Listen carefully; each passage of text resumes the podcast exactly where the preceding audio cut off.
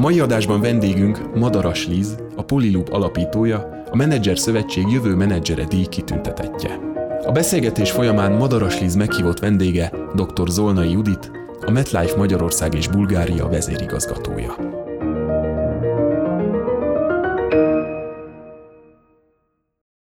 A jövő menedzsere külön díj díjazottja mellett a díjátadó dr. Zolnai Judit, a MetLife vezérigazgatója. Szervusz Judit! Köszönöm, Szervusz. hogy itt vagy. Feketeöves mentor ül mellettünk. Ugye jól mondom, nagyon-nagyon sok éve, nagyon sok fiatalt mentorálsz, és nagy hangsúlyt fektetsz Judit arra, hogy a 30 éven aluli vezetőket spotlightba kell helyezni. De miért? Nagyon sok tehetség az, akivel hál' Istennek tudunk találkozni, és azt gondolom, hogy a, a jelenleg olyan pozícióban, lehetőségben résztvevő vezetők, mint én is. Az egyik legfontosabb feladatunk, mondhatnám kutya kötelességünk, hogy segítsünk azoknak, akik most keresik, és most az útjukat, és most bontogatják a szárnyukat. A, a tehetség azonban el tud veszni, vagy kallódni, vagy, vagy nem megfelelően kerül aknáz, kiaknázására. Ezért van óriási szerepe abban, hogy aki egy pár leckével már előrébb jár, megjárt már mindenféle utat, volt már része sikerben, volt már része kudarcban, és alapvetően van egy nagyobb rálátása erre, a, a, amire, amire általában fiatalokra vár, az tudjon segíteni a fiataloknak.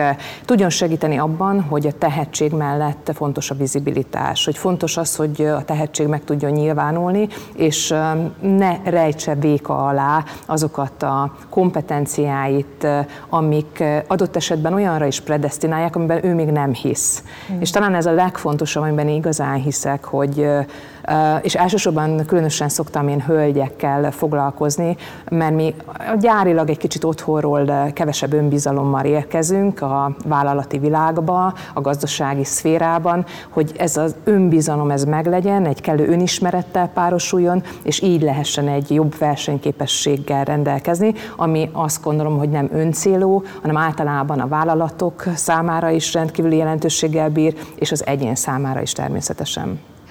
Liz, nagyon sokféle 30 körüli menedzser van. Van, aki ígéretes a hazai piacon, van, akinek már befektetése van, például startup és kockázati tőkét kapott. Van, aki nemzetközileg nagyon komolyan ismert, és nagyon-nagyon sokat várnak tőle ez vagy te nekem. És egy kicsit arra emlékeztet, és most inkább a stressz részét emelném ki a te helyzeted, amilyen nyomás például a fiatal hollywoodi sztár gyerekszínészeken van, amikor egy olyan korban kerülnek egy akkora reflektorfény elé, akkora elvárásokkal, amit, amit lehet, hogy még nem bírnak el. Hogyan dolgozza fel tulajdonképpen a személyiséged, az életkorod, az önreflexiós szinted az életkorodban, azt az elvárást, amiről mindeddig beszéltünk az interjúban? Nagyon-nagyon érdekes kérdés. Számomra változott így, a, így az elmúlt évben, rengeteget változott, hogy hogyan dolgozom fel a stresszt. És arra jöttem rá, meg erről olvastam egy, egy tanulmányt is, hogy az, hogy hogyan kezeled a stresszt, kihat arra, hogy hogyan fog azt téged befolyásolni.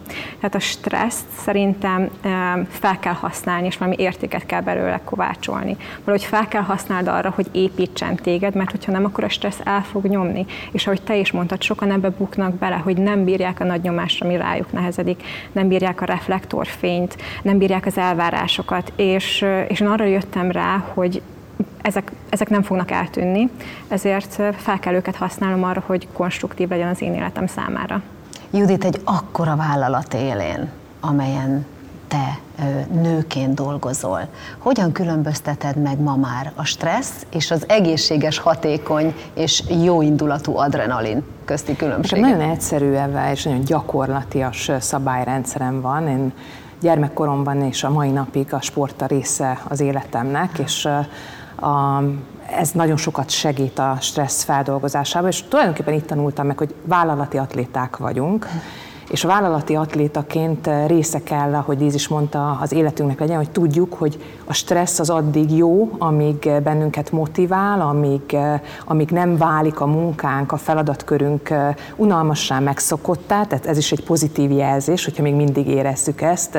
Ha jó válaszokat keresünk ezáltal, hogy érezzük a stresszt, de nagyon fontos, hogy tudjuk, hogy mi az a nyomógomb mindannyiunk számára, adott esetben segíteni a fiatalok számára is, hogy kell ez a nyomógomb, amit, hogyha megnyomunk, akkor azt mondjuk egy pillanatra elengedjük, és el kell engedni bizonyos dolgokat, hogy új feladatokkal, új motivációval tudjunk töltekezni. Ha valaki erre tudatosan nem törekszik, vagy nincsenek kinek technikái, akkor, hogy a Líz is említette, ez el tud hatalmasodni, és gyakorlatilag ez olyan egy kicsit, mint hogyha valamilyen túltöltött állapotba kerül valaki, vagy éppen ellenkezőleg lemerül, mint egy rendes okos telefon. Tehát pontosan kell tudnunk azokat a paramétereket, hogy mi mire tudunk reagálni, és nagyon fontos, hogy ha ezt nekünk valaki nem mondja, nem mutat ebben jó példát, vagy nem ösztönöz bennünket rá, ez egy nagyon gyakori, ember, nagyon emberi hiba tud lenni, és úgy reagálunk, hogy elhagyjuk a helyzetet. Na ezt kell edzeni ebben a vállalati atléta üzemmódban. A vállalati atléta, ez nagyon jó szókapcsolat, soha nem hallottam. Sem. Közben láttam, hogy bólogattál, valahogy rezonáltál arra, amit Judit mondott.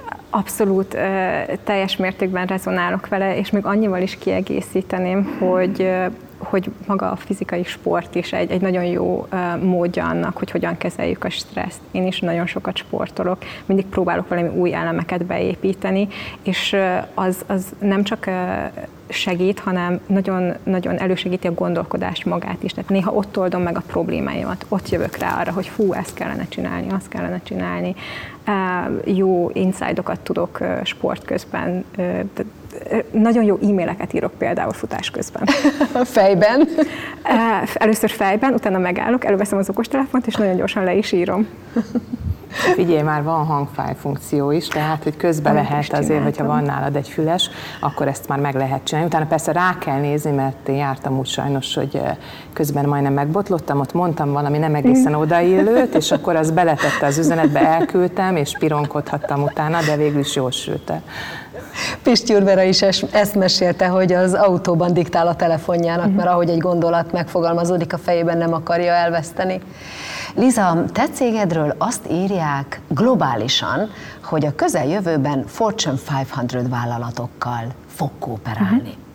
A MetLife nem egy apró globális vállalat, úgyhogy a, a magyarországi vezetővel most, hogy így együtt ülünk, tudok veletek arról beszélni, hogy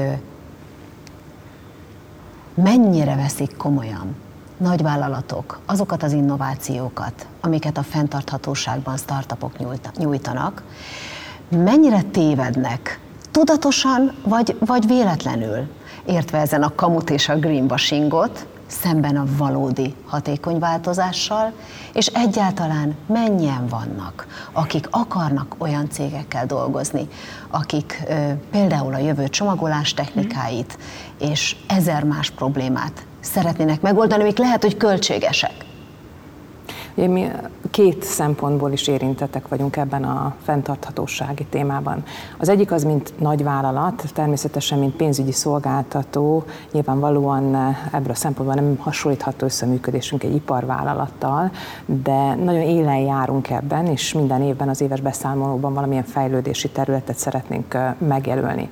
A startupokkal való együttműködés az, az, az egyáltalán nem futurisztikus, az a jelen része, és ennek nagyon egyszerű oka van minden globális nagyvállalat a nagyságánál, a szabályozottságánál fogva, és ez különösen igaz a pénzügyi szektorra, nem teheti meg azt, hogy nem hoz be kívülről innovációt, nem keres meg olyan olyan friss gondolatokat és elképzeléseket, vagy új üzleti modelleket, amivel az ő saját versenyképességét nem tudja föltorbozni. Egyszerűen egy multinacionális mamut vállalatban a belső innováció, bár törekszünk rá, de mindig korlátos. Ez az egyik oldala, ami miatt én azt gondolom, hogy ez egy nagyon fontos terület. A másik pedig, mint befektetési cél, gyakorlatilag a legutóbbi akár Európai Uniós szabályozásra is gondol az ember, de világszerte ez a tendencia fog tovább menni. Gyakorlatilag a tudatos és fair befektetéseknek az eleme az, hogy olyan vállalatokat keresünk, akik tudatosan tör, ö, ö, foglalkoznak avval, sőt,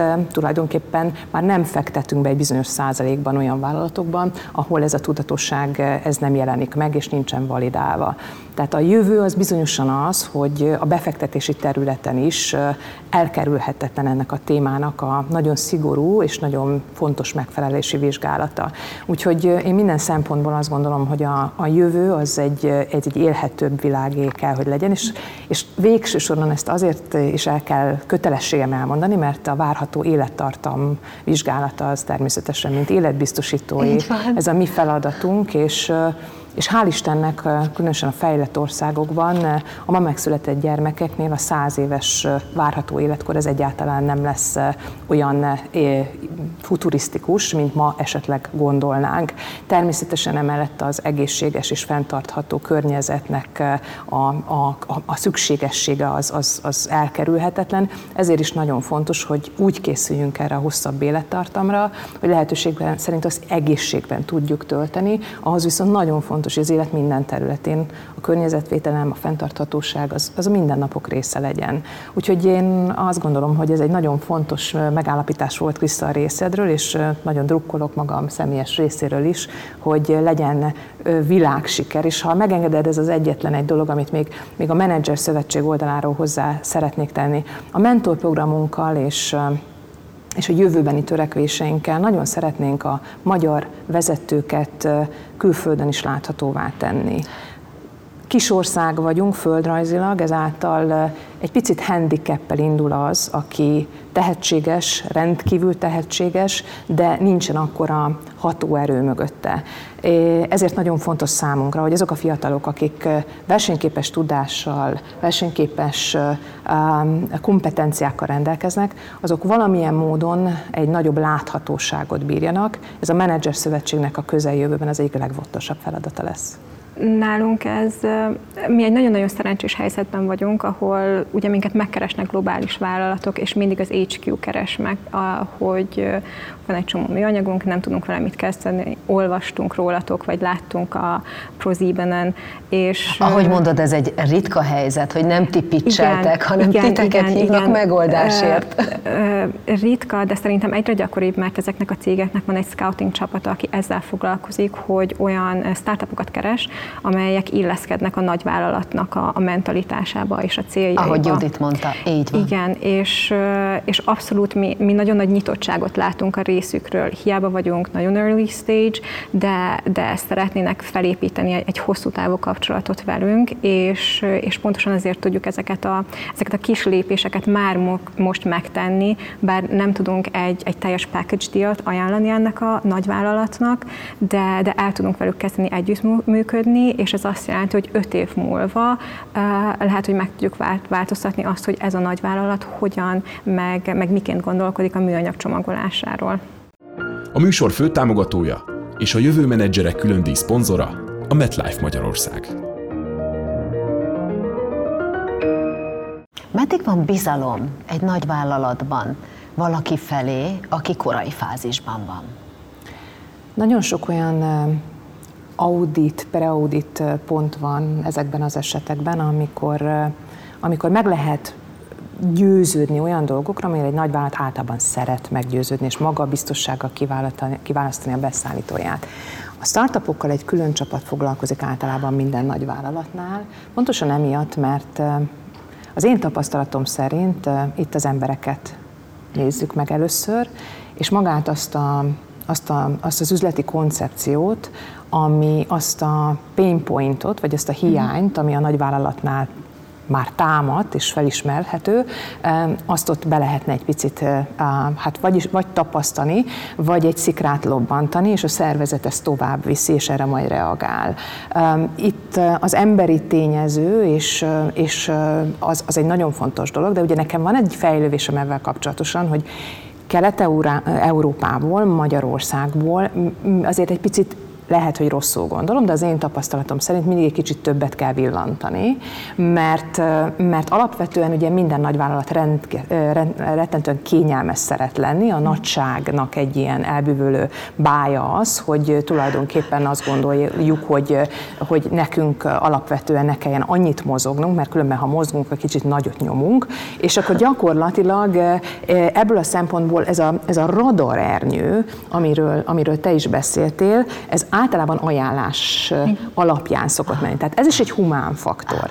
Ezért nagyon fontos, még visszatérve a mentoringra, hogy, hogy minden fiatal megtanulja a networkingnek az abszolút tanulható alapszabályait, megtanulja azt, hogy, hogy hogyan lehet éhesen, magabiztosan, de üzleti módon bejelentkezni, hogy hogy érdemes ezeket a kapcsolatokat építeni, és hol van az, ahol viszont egyszerűen meg kell tanulni bizonyos dolgokat elengedni, és, mm. és ezt a bizonyos stresszt ezt kezelni, és nem feladni, mert bár nem voltam startup helyzetben én magam, de hál' Istennek nagyon sok startupperrel találkozom, beszélgetek velük, és bizonyos dolgokban próbálunk segíteni, és én azt látom nagyon sokszor, hogy a, a fiatalabbaknak ez a, ez a feladási pont, és az, hogy hol van az a pont, amikor még mindig hiszek az eredeti elképzelésemben, és még mindig az információk ellenére tolom tovább, és hol van az a pont, ahol adott esetben nyitottnak kell lenni, és valamit egy kicsit módosítani mhm. az irányon.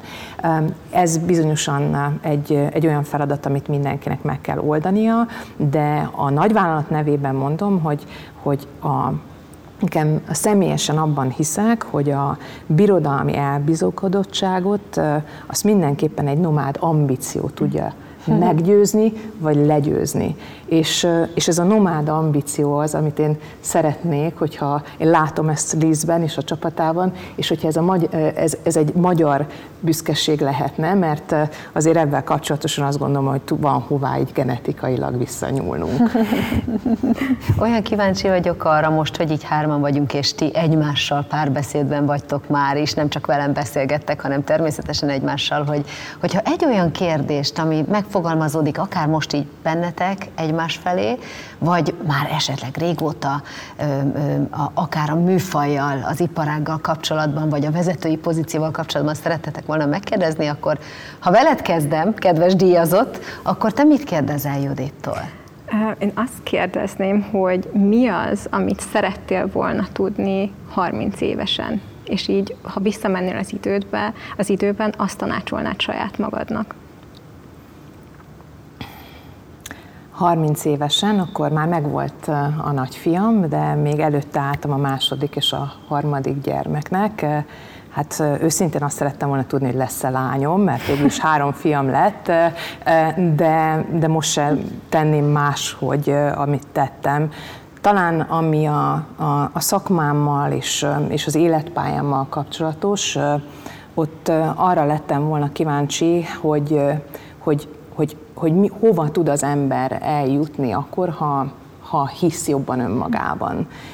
Ez talán ez az egyetlen egy dolog, ez az önismeret, ami, amit ha valaki nekem korábban szól, vagy ebben kapok valami olyan jelzést, hogy ebben érdemesebb, tudatosabban és korábban foglalkozni, akkor nagyon sok személyes és pályám során tapasztalt nehézségtől valószínűleg meg tudtam volna talán nem kimélni, de valahogy nem lett volna annyi sérülésem, vagy annyi nehézségem, és talán olajozottabban tudtam volna menni. Nyilván sosincs ellenpróba, tehát ezt nem tudjuk meg, de én ezért szoktam nagyon bátorítani, bárkit bármilyen területen van, de aki teljes életet akar élni, főleg hölgyként értem ezt arra, hogy az élet minden területén szeretné magát kipróbálni, minden területen szeretne kiteljesedni, akkor, akkor én, én mindenkit arra biztatok, hogy foglalkozzon avval, hogy miért van itt a világon, mi az ő missziója, ha tetszik, mi az, ami, ami, ami több boldogá teszi, és,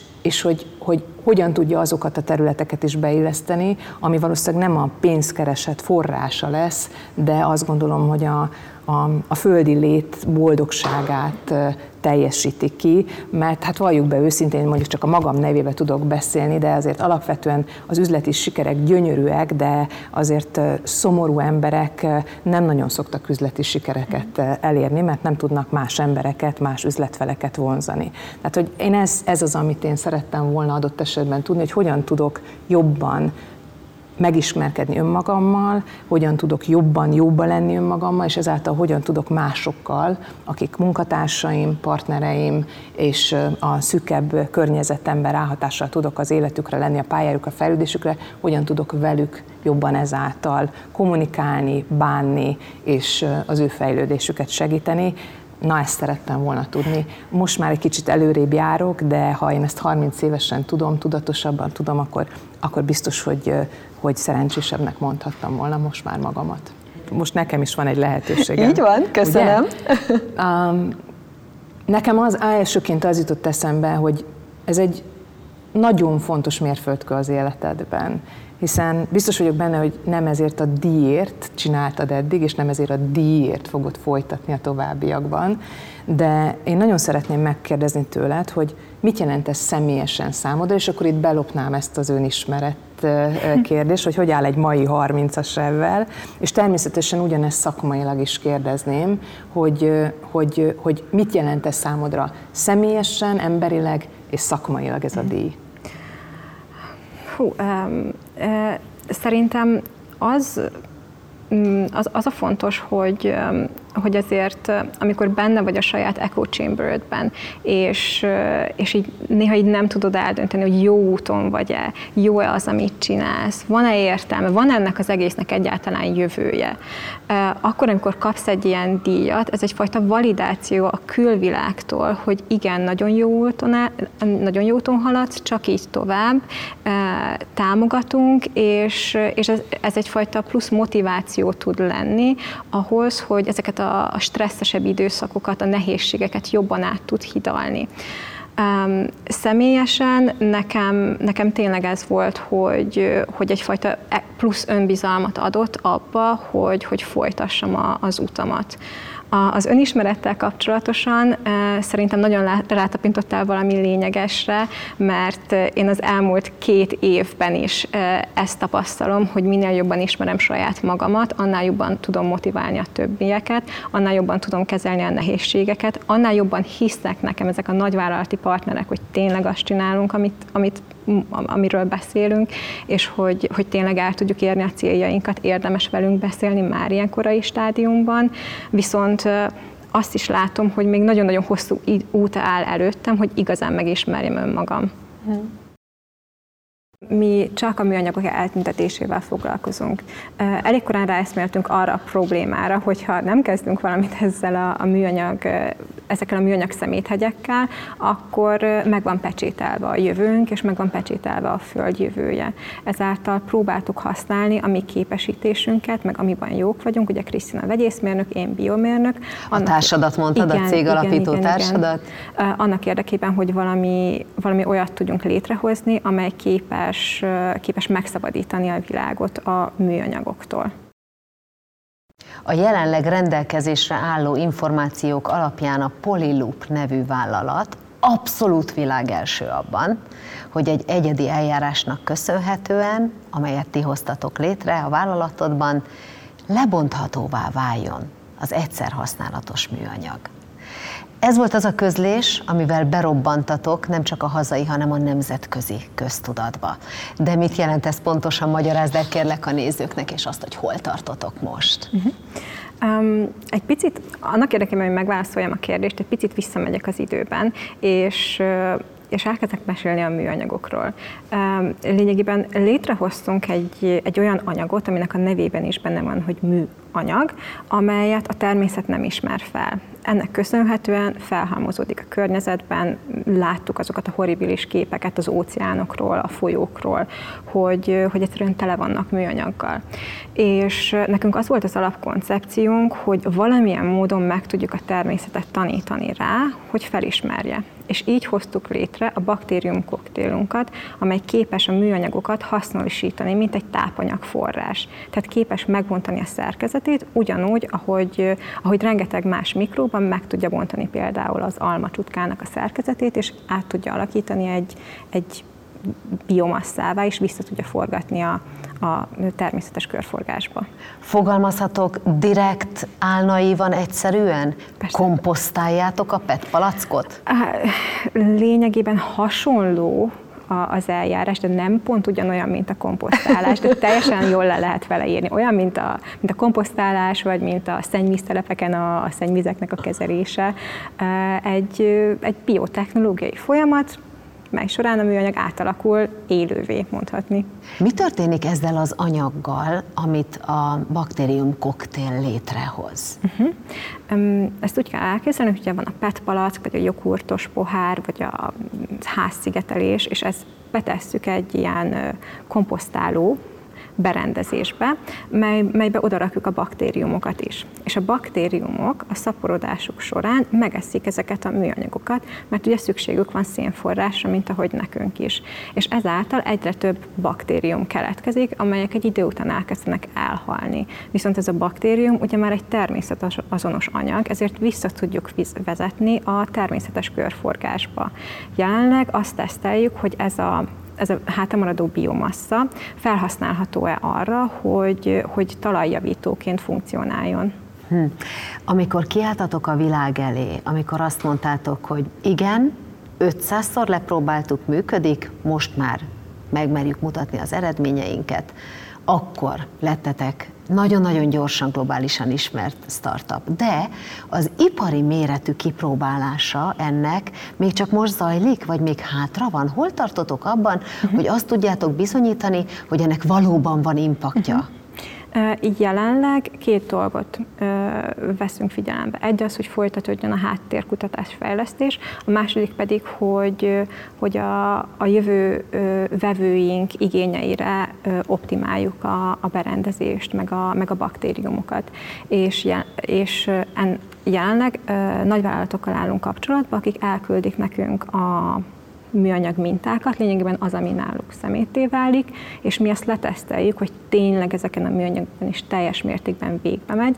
Ez, ez fogja követni egy, egy léptéknövelés, mely során már, már egy ilyen pilot üzemmódban tudunk nagyobb léptékű műanyagot lebontani. Tehát a végcélunk az, hogy a, hogy a mi megoldásunk integrálva legyen a jelenlegi hulladék megoldási öm, rendszerbe, és az újrahasznosítás mellett egy megoldás legyen, mely eltereli a műanyagokat a hulladéklerakótól vagy az égetéstől. Természetesen ezt nem egy hétfős startupként szeretnénk megoldani, hanem partnerek révén, akik tudják azt, hogy milyen egy infrastruktúrális beruházás, milyen egy logisztikai rendszert működtetni. Nézzük egy kicsit ennek az egész projektnek az üzleti oldalát. Óriási tőkeigénye van egy olyan ötletnek, amivel ti foglalkoztatok, és rengeteg irányba el lehet menni. Tőkebefektetéstől, felvásárláson át ezerféle külföldre kiviteltől Magyarországon maradásig ezerféle stratégiában gondolkodhattok. Uh-huh. Igen, egy idő után mi is rájöttünk, hogy ha, ha nincs pénz, akkor nincs már innováció sem. Tőkeigényes és emberi erőforrás igényes feladatokról is van más szó.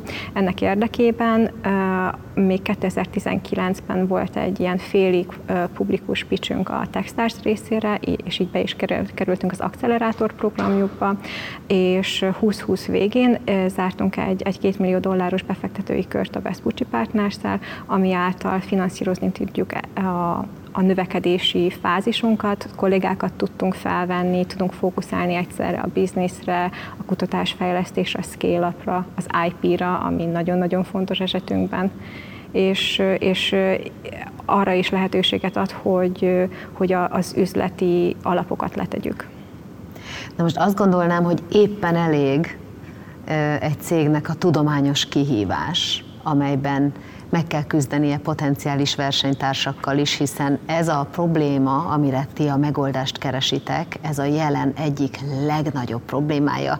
Nem ti vagytok az elsők, és nem ti vagytok jelenleg sem az egyenlők, akik ebben a versenyben megpróbálják megtalálni a megoldást. Ennyit a tudományos részéről.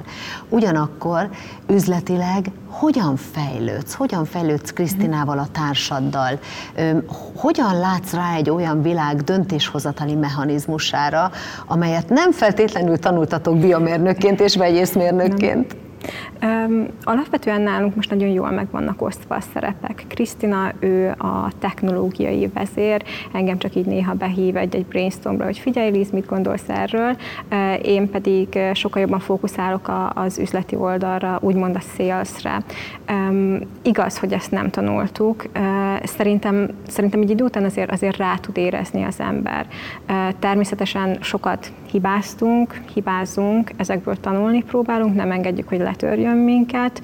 A, továbbá a Techstars is, is jó felkészítő volt erre, mert ott találkoztunk azzal, hogy, hogy milyen egy, egy startup struktúra, mi egy VC egyáltalán, és, és innen, innen fejlődtünk szerintem relatív gyorsan, és, és már említettem, hogy, hogy nagyon sok cég ugye megkeres minket, ezáltal ez is segít a fejlődésben, minden, minden megbeszélésen tanulunk valami újat.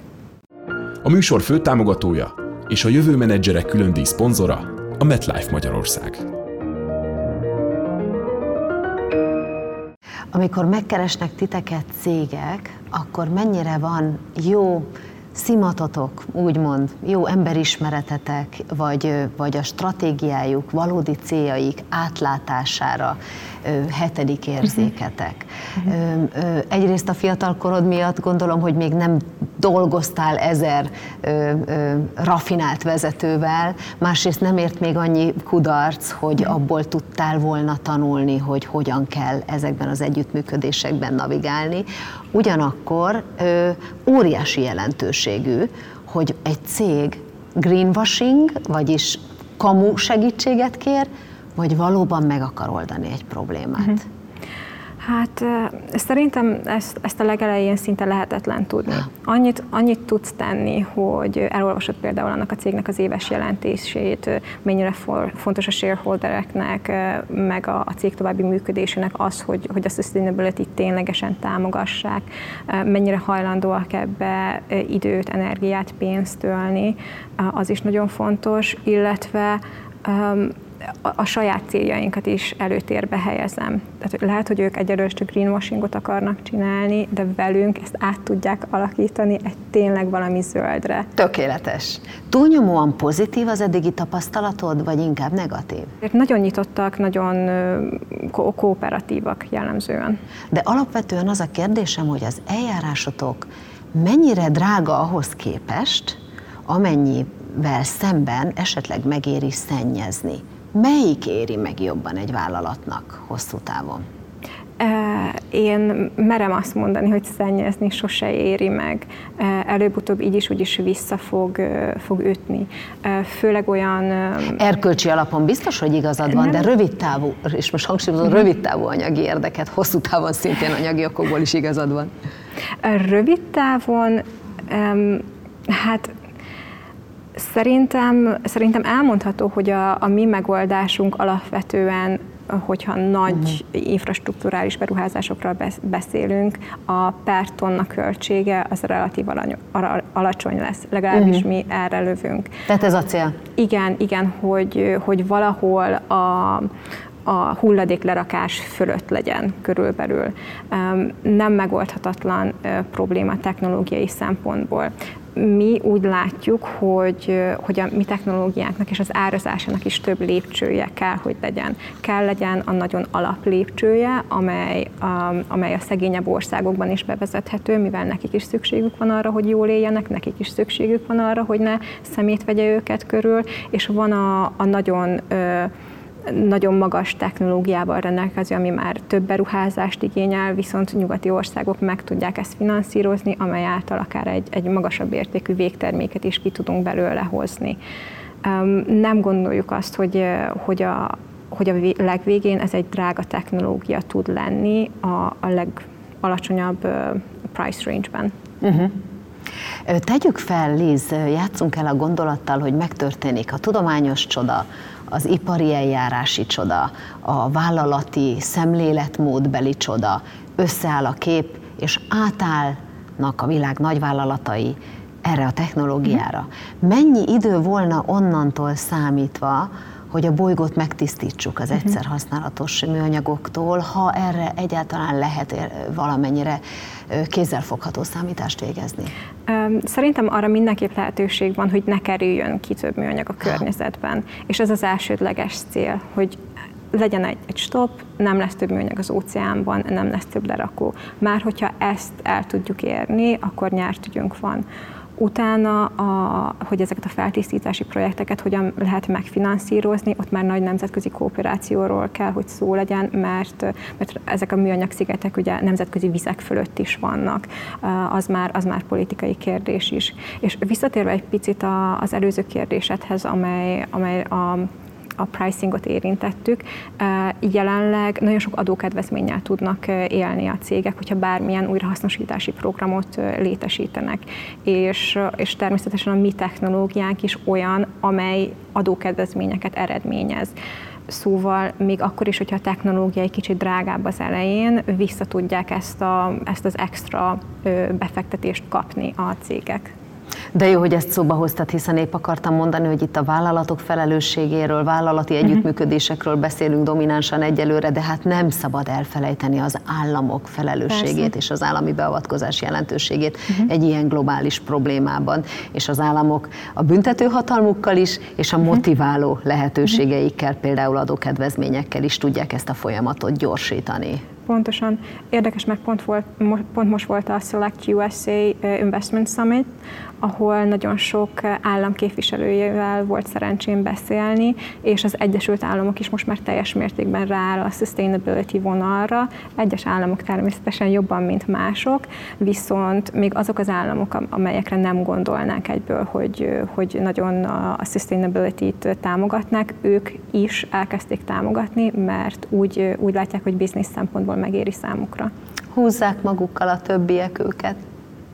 Még egy kérdés. Egyelőre egy egytermékes startup vagytok. Szerintem nagyon sokan boldogok lennének egy ilyen unikális egytermékkel, mint amilyen a tiétek, de tudom, hogy az a célotok, hogy egy portfólió uh-huh. legyen a, a, a cég ernyője alatt. Mennyit árulhatsz el a mostani fejlesztésekről? Egyáltalán haladnak -e ezek, vagy most erre az egy sí, sínen haladtok?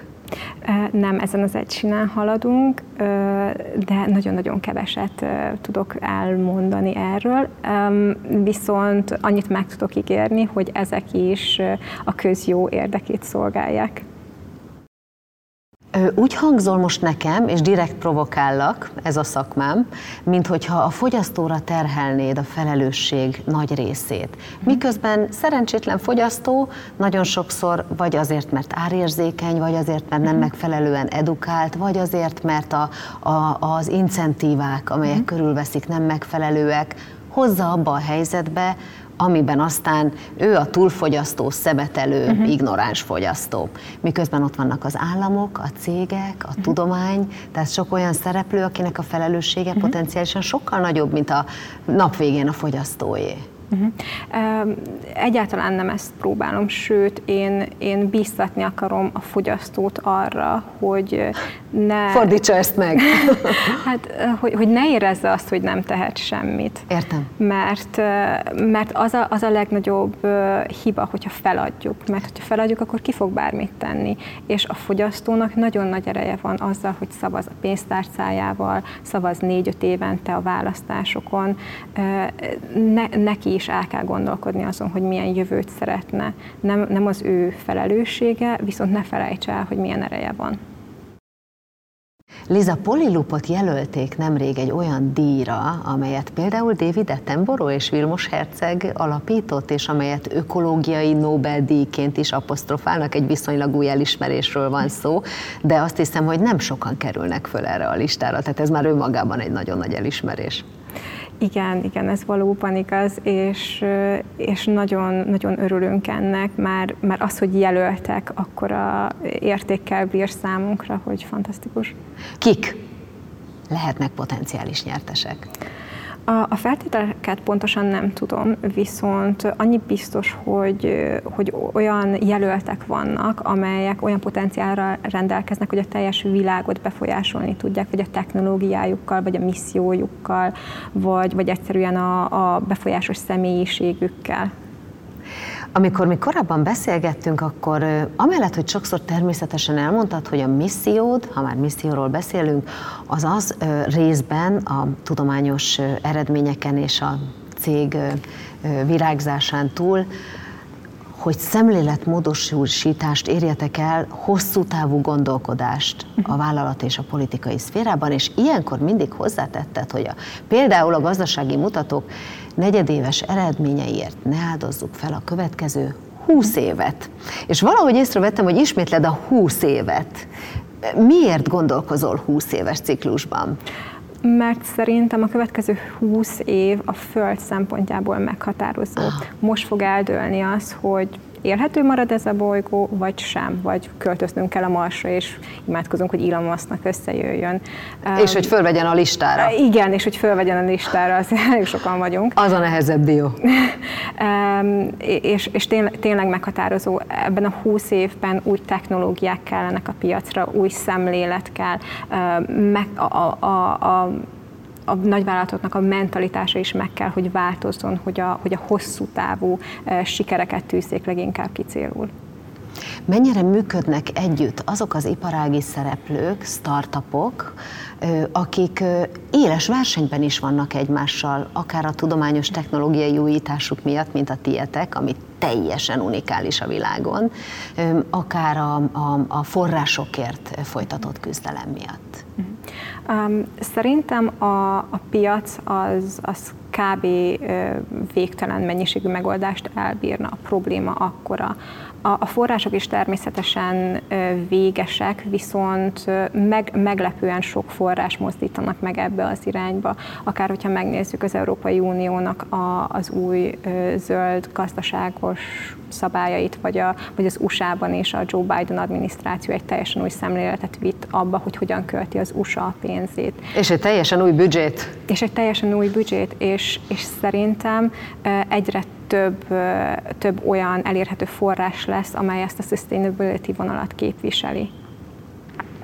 Mennyire kooperálnak egymással a tudományos szereplők ezen a területen, érezvén az időnyomást, az a tiktakkoló órát, hasonlóan ahhoz, ahogyan a Covid alatt korábban elképzelhetetlen módon nyitották meg egymás előtt az ajtókat, olyan tudományos mhm. műhelyek, laborok, amelyek igazi feketeöves versenytársai egymásnak, és titkosan tartották, amit tudtak korábban. Szerintem kevésbé, mint a Covid alatt. Ez is egy, ez is egy szemléletváltás kell, hogy legyen, ah. hogy nem egymás ellen vagyunk, hanem együtt vagyunk egy nagy probléma, problémával szemben. Tehát ugyanúgy olyan erősen, érzelmileg erősen éreznünk kellene azt, hogy muszáj összefogni, Igen. mint ahogyan a Covid alatt csak meglettek ezek a vakcinák globális együttműködéseknek köszönhetően? Pontosan ugyanúgy éreznünk kell azt, hogy a globális felmelegedés, a műanyag szennyezés nem áll meg a határokon, nem, nem függ a politikai pártottól, vagy hogy milyen egyházhoz tartozol. Ez, ez mindenkinek a problémája, és csak egy egységes fellépéssel tudjuk biztosítani azt, hogy az ők unokáink is tudják élvezni ezt a csodálatos bolygót.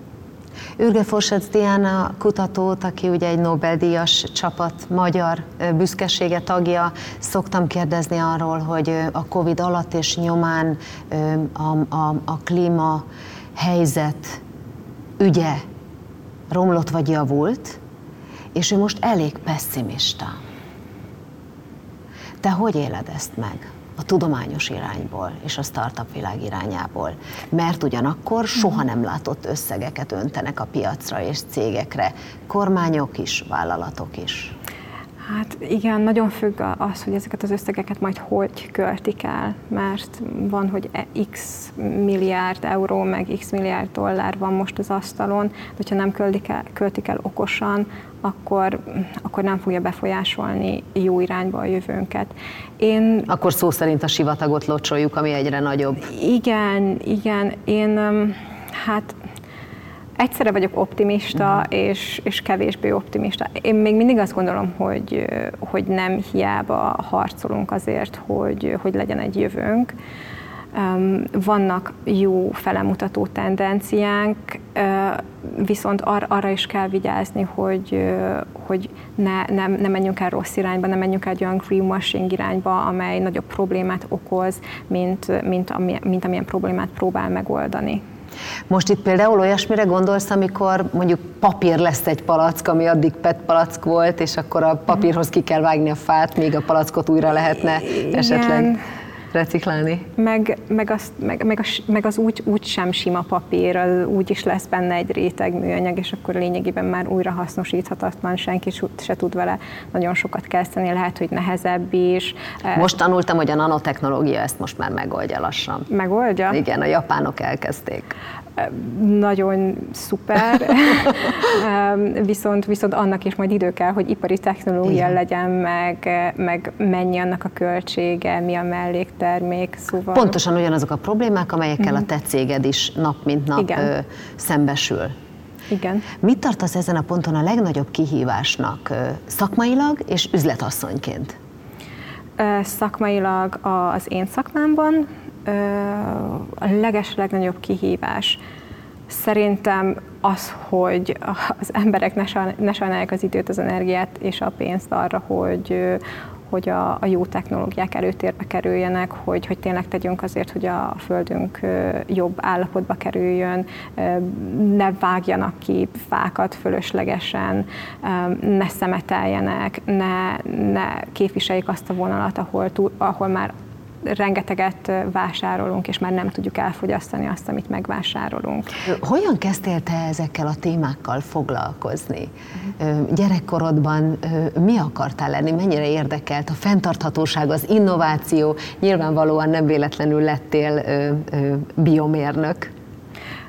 Gyerekkoromban nagyon sok minden akartam lenni, viszont egy, egy tendencia végigkövette az életemet, hogy meg akartam érteni a környezetet, ami van ah. körülöttem, meg akartam érteni a fákat, a, hogyan kapcsolódik ez az egész élővilág össze velünk, és, és szerintem ezért is választottam ezt a pályát és annak kapcsolatosan, hogy hogyan lettem úgymond ökotudatos, az első emlékem ezzel kapcsolatosan az, hogy nagyon sokat jártunk a Szent Anna tóra gyerekként, és 7 évesen azt vettem észre, hogy azok a, a kis állatok, amik a tóba voltak, már nincsenek ott, amiket az, az, az előtt egy évvel láttam.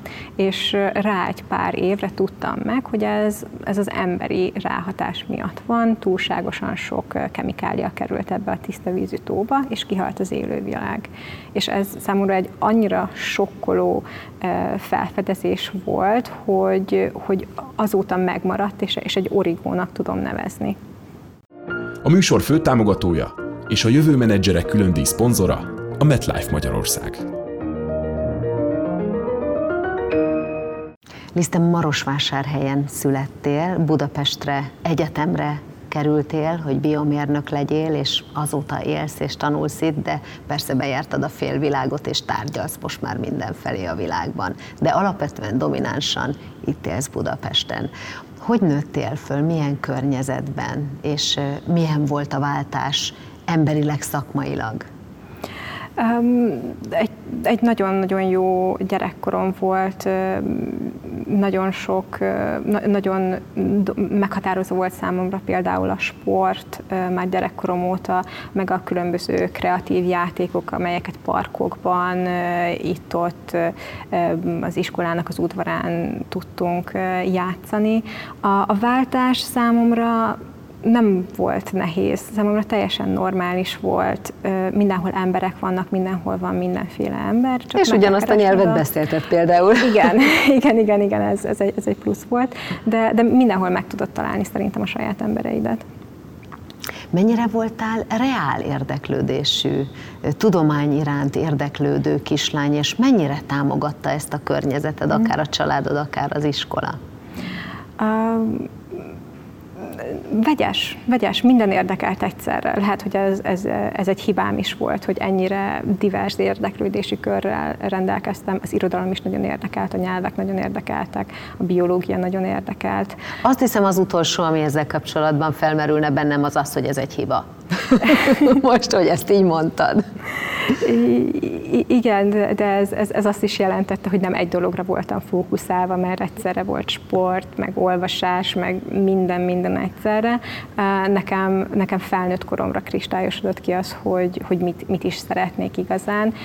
Szerintem nagyon sok ember van ezzel így egyébként, mert milyen 12 éves tudja eldönteni, hogy ki akar lenni ő igazán. Sőt, nem tudom, egyetértesz-e azzal, van két gyerekem, hogy ne tudja 12 évesen, légy szíves, ne, hogy mi ne, akar ne. lenni. Még, még, még akkor teljesen nyitott az emberi agy, és, és fogadjon be sok információt, lesz ideje eldönteni, hogy, hogy mit akar kivéve természetesen a kis zseniket, vagy akik valamiben ilyen egészen különleges, kiemelkedő tehetséget mutatnak, de azért az átlag gyerek jó, ha gyerek. És hát gyönyörű környezetben nőttél föl, gondolom, tehát említetted már korábban, hogy a természeti környezet és annak a pusztulása uh-huh. Erdélyben is az emberi kártékony hatás miatt az nagy hatást gyakorolt rád már gyerekként. Igen, szerintem mindenki észreveszi azt, hogy például nincs hó Um, én, én emlékszem, hogy gyerekkoromban novemberben már, már nagyon havas volt a táj, és most februárban, hogyha megyek, egy, egy hó pehely sincs az utcákon. Um, nagyon furcsa számomra az, hogyha ezt emberek nem veszik észre. Szerintem inkább vál, azt választják, hogy ne, ne vegyék észre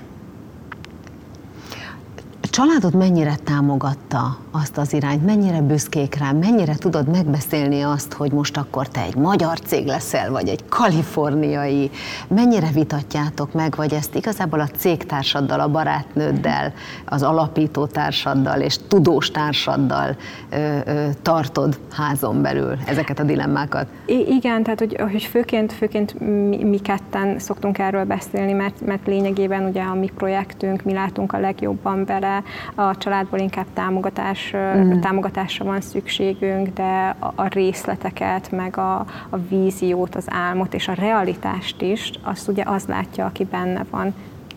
Nagyon különleges az, hogy a legjobb barátoddal működsz együtt, tudósként is, vállalkozóként is, nagyon régóta. Sokan mondják, hogy ez egy veszélyes dolog, és nagyon ellenjavalt baráttal vállalkozni. Mm. Mi erre a te válaszod? Próbálják ki. Oda kell figyelni, hogy, hogy nem menjen a kapcsolat kárára a másfajta együttműködés. Hogyan? Hogyha vannak súrlódások, azokat kezelni kell, nem szabad a szőnyeg alá seperni. Egy, egy teljesen új oldalról ismersz meg egy embert, hogyha elkezdesz vele együtt dolgozni, figyelni kell a másikra, és, és együtt kell működni, hogyha van egy probléma, akkor szülessen meg az a kompromisszum, ami mindkettőtök számára jó. Ott, ott el kell felejteni azt, hogy én akarok győzni, hanem ott az kell, hogy oldjuk meg ketten a problémát, mert így tudunk egyről a kettőre lépni. Nem furcsa az, hogy rokon szakmából, teljesen horizontális tudományos vonalról indulván a társaddal, ő lett végül az, aki a kutatási irányt viszi, és te viszed uh-huh. a mhm. szélzt. Ez, ez hogy alakult ki? Milyen készségek miatt döntöttetek így, vagy ezt a véletlen hozta? Szerintem nem a véletlen hozta, mert nagyon illeszkedik ez a személyiségünkhöz. Uh-huh. Krisztina mindig szereti felhozni azt, hogy mennyire jók a diplomatikus készségeim, és, és ez is hozzá, hozzájárult ahhoz, hogy, hogy én vagyok ebben a szerepben, ő pedig a, a technológiai lead. És nem torzította ez a viszonyotokat egymással? Nem, teljesen organikusan alakult ki. Nem beszéltük meg előre, hogy figyelj, te csak ezt, én meg én meg, én meg ezt, hanem, hanem az elején ugye mindent együtt csináltunk, és akkor ez szépen, organikusan kialakult, hogy, hogy kinél mi a főcsapás irány. Ebben a sorozatban van egy vendégem, az egyik díjazott Fekete István, az életműdíjas, akit egy hatalmas vállalatnak az éléről amiben elképesztő sikereket ért el, akkor nyugdíjazták, kötelezően egyébként mindenhol ez egy globális policia cégben, amikor elérte, ahogy kell, a magyar nyugdíjkorhatárt. És neki egész életében a szemléletformálás volt a missziója, és az egyik az például, hogy a kor ne legyen már szempont egy cégnél. Tudom, hogy ez neked is fontos, igaz, hogy a másik végéről a kornak, hogy egy fiatal nő az ne jelentsen úgymond veszélyt uh-huh. egy cég számára. Igen, ez, ez valóban így van, és, és mi sem vagyunk vakok, látjuk azt, hogy, hogy miféle küzdelmeket vittek véghez a, a nőtársaink, akik, akik nálunk egy pár generációval idősebbek, azért, hogy nekünk egy kicsit jobb legyen, és mi is ugyanezt a harcos szellemet szeretnénk felvenni, hogy ne féljenek a munkáltatók attól, hogy egy, egy olyan korú nő jelentkezik hozzájuk, aki akár gyereket is tudna szülni az elkövetkezendő pár évben, hanem, hanem vegyék ezt egy, ezt egy erényként, vagy nem is, hogy, hogy ez ne befolyásolja egyáltalán a döntéshozatali folyamatot, ne élvezzenek hátrányos megkülönböztetést ezek a, a hölgyek emiatt. Érdekes, hogy a fenntarthatóság színvonalának emelkedése is függ például a női döntéshozóktól. Ezt gondolod te? Természetesen úgy, úgy látjuk, hogy, hogy mindenképp kell reprezentáció erről az oldalról is, mert így tudjuk diversifikálni a szemléletet, belehozni azt, azt az extra dolgot, ami még kell, és néha megfoghatatlan abba, hogy, hogy jó döntéseket tudjunk hozni, mind üzleti, mind fenntarthatósági szempontból. Intuitívan azt mondanám, hogy ez az extra dolog, az a, ez a compassion, uh-huh. a érzékenység, érzékenység figyelmesség, és, érzékenyítés, meg, meg figyelem a, a, a részletekre, uh-huh. meg ez a rendszer szemlélet, ami, amit szerintem így pluszban be tudunk hozni. Mit értesz rendszer szemléleten? Látni azt, hogy, hogy minden összefügg mindennel, és, és, és látni azt, hogy, hogy az, amit itt cselekszem, hogyan befolyásolja azt a dolgot, ami később van a, a láncszemben. Mert sokszor, sokszor elfelejtjük azt, hogy, hogyha eldobunk egy, egy üveget akár, az, az, az milyen hatással bírhat, vagy sokszor nem figyelnek arra, hogyha itt kiöntjük a, a toxikus vizet a vízbe, azt majd ugyanúgy mi fogjuk meginni, és ez, ez, ez a rendszer szemlélet kell, ami, ami szerintem fel tudja hívni a figyelmet arra, hogy minden mindennel összefügg, és egy zárt rendszerben működünk. Mi a legközelebbi nagy cél, amit szeretnél elérni, és mi a most tani ismereteid alapján a legtávolabbi nagy cél, amit szeretnél elérni. Nagyon kíváncsi vagyok, hogy egyáltalán meg tudod-e magadnak fogalmazni, mhm. főleg a másodikat. Az elsőt biztos. A másodikat egyébként könnyebben. Érdekes. A, a második, a, ugye a nagyon nagy cél az az, hogy a mi technológiánk tényleg meg tudja változtatni azt, hogy hogyan tekintünk a műanyagra, mint probléma. A, át tudja alakítani a problémát nem problémává, és hogyha ezt elérjük, az csodálatos lenne, és ehhez kötődik a jövőbeli kis cél, amely annak a partnernek a megtalálása, akivel le tudjuk tenni az építőköveit annak, hogy ezt a nagy célt majd elérjük. A műsor fő támogatója és a jövő menedzserek külön díj szponzora a MetLife Magyarország. A Business Menu Bombera Krisztinával online interjúsorozat kiemelt támogatója a Volkswagen. További támogatók a Budapest Marriott Hotel, a DAS jogvédelmi biztosító és a Shell Hungary. A Menedzser Szövetség interjú sorozatának együttműködő partnere a Telenor. Business Menu Bombera Krisztinával.